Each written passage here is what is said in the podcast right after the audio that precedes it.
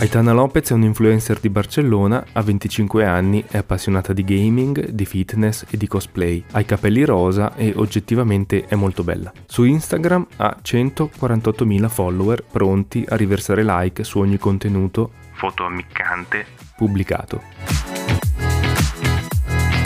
Potrebbe sembrare una delle tante modelle che infestano i social sbattendoci in faccia quanto è bella la loro vita, ma ha una particolarità che la contraddistingue.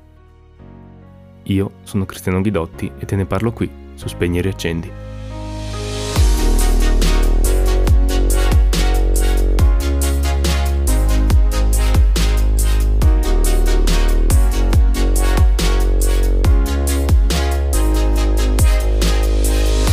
Aitana Lopez, dicevamo, semplicemente non esiste.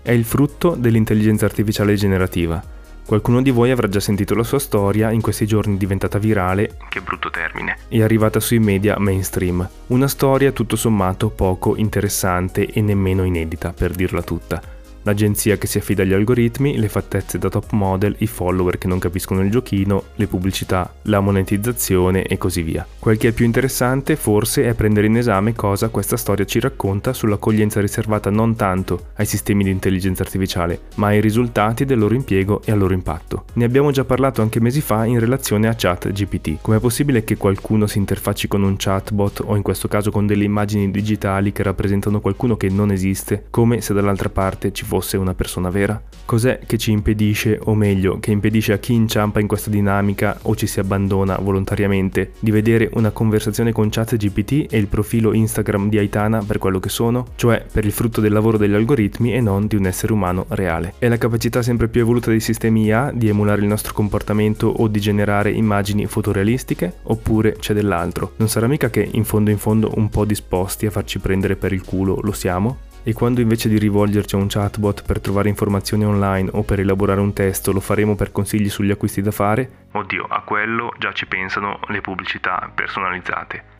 Vero, riprovo. E quando invece lo faremo per suggerimenti sulle nostre relazioni, come abbiamo sempre fatto con un amico, magari di fronte a una birra? Scenario distopico? No. Il 18 gennaio 2023 il Daily Mail ha riportato la notizia di una donna londinese di 37 anni che racconta di aver interpellato ChatGPT sulla questione e di aver deciso, poi, su sua spinta, di chiedere il divorzio dal marito.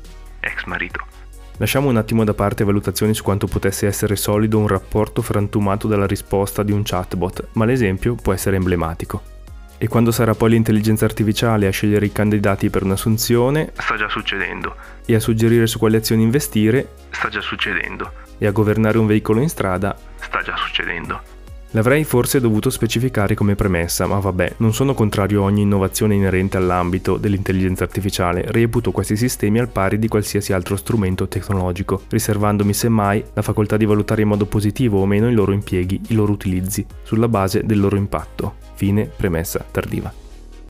La storia di Aitana Lopez, così poco originale per certi versi, ha il potenziale di far emergere un elemento che tendiamo spesso a ignorare quando sul tavolo della discussione c'è l'intelligenza artificiale, e quell'elemento siamo noi. Ha davvero senso dibattere a proposito di scenari apocalittici, della presa del potere delle macchine, dell'estinzione del genere umano, tutte ipotesi formulate dagli addetti ai lavori, non da uno spostato qualunque. Se più vicino a noi, nel tempo e nello spazio, c'è una questione più immediata da affrontare, come la nostra predisposizione a prendere per vero ciò che vero non è.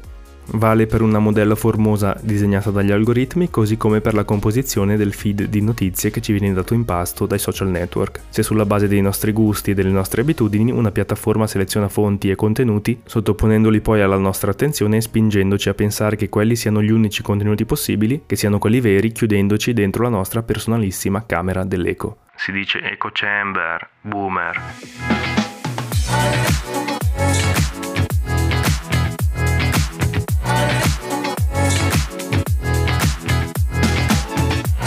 Bene, sono riuscito di nuovo a trasformare in tedioso un argomento che avrebbe potuto essere affrontato con un taglio più leggero, ma tant'è.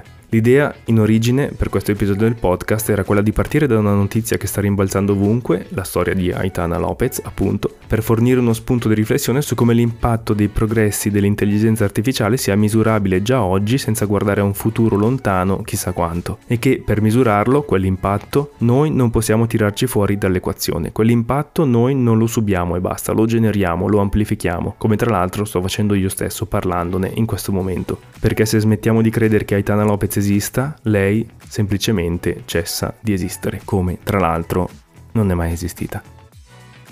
Vabbè, il link per vedere Aitana è in descrizione.